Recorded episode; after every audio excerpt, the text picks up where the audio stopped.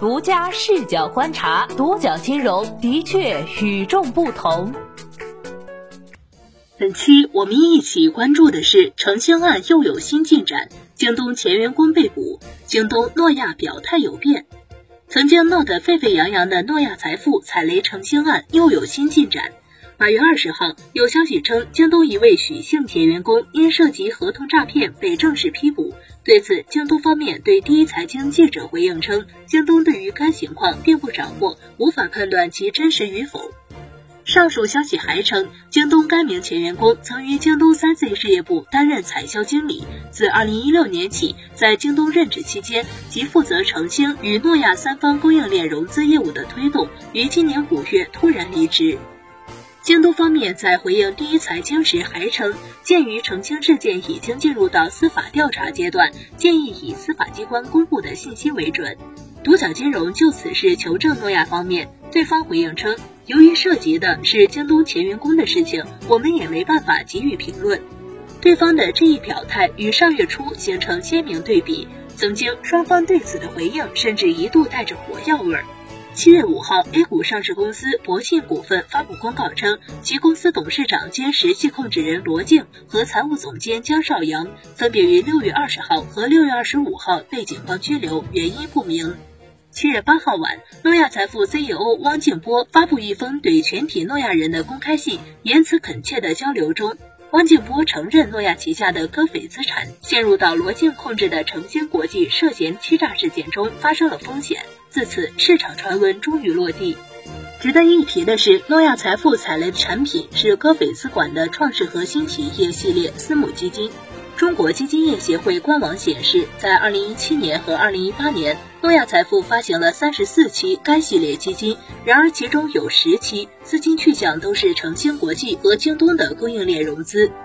而汪建波在内部信中也表示，踩雷基金是与京东有关的供应链融资。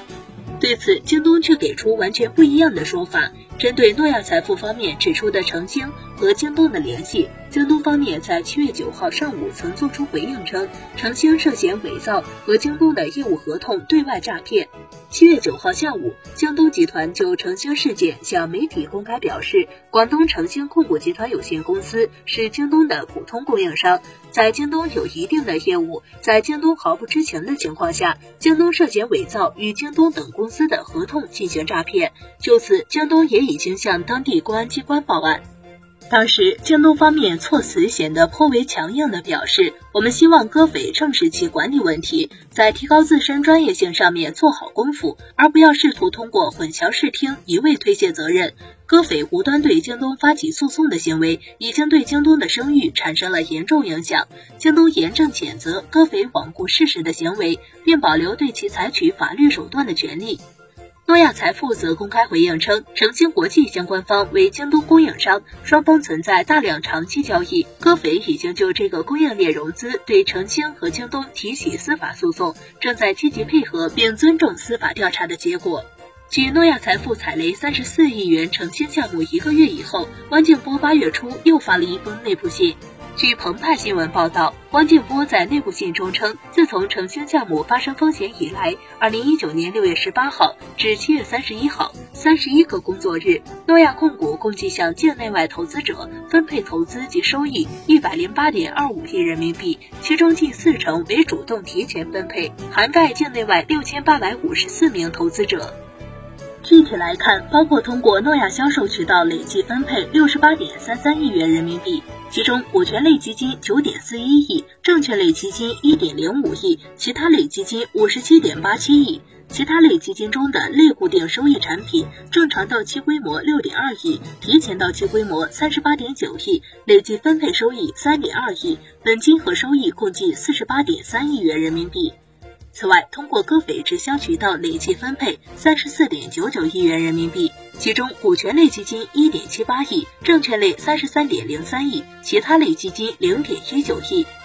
汪建波在内部信中表示，管理层会全力以赴地处理风险事件，保护投资者利益，同时坚定推进业务和产品转型，为客户提供组合型净值型产品以及资产配置服务。汪建波在内部信中特别强调，三十一个工作日内无任何非正常的赎回现象。这也意味着诺亚财富从风波中安然逃脱。然而，这并不是诺亚第一次涉险。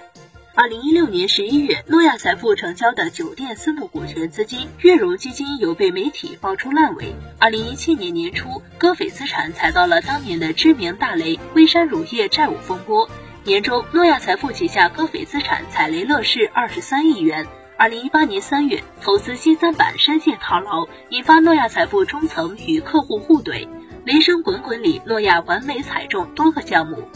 一些人将原因归结于诺亚的模式。一位基金从业者就曾向独角金融表示，诺亚的第三方理财模式可以把风险隔绝在产品层面，在项目的筛选上，除了有优质资产之外，也存在大量的非优质项目。对非优质项目，流程上做完尽职调查即可，然后向投资人推荐产品，成功便可拿到佣金。比如出问题的永轩基金，自二零一四年起到二零一六年二季度，每个季度都会支付给诺亚一笔管理费，而诺亚财富也没有受到实质性影响。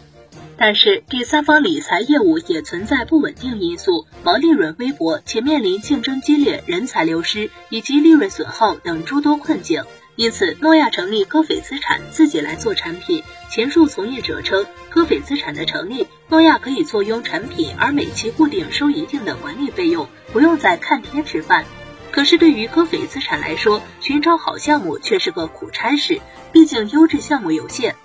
著名经济学家宋清辉对独角金融表示，要想更好的规避项目出问题，避免资管计划暴雷，除了项目实地走访、公司技术等方面进行调研之外，还需要完善风控体系，特别是事前的风控把关。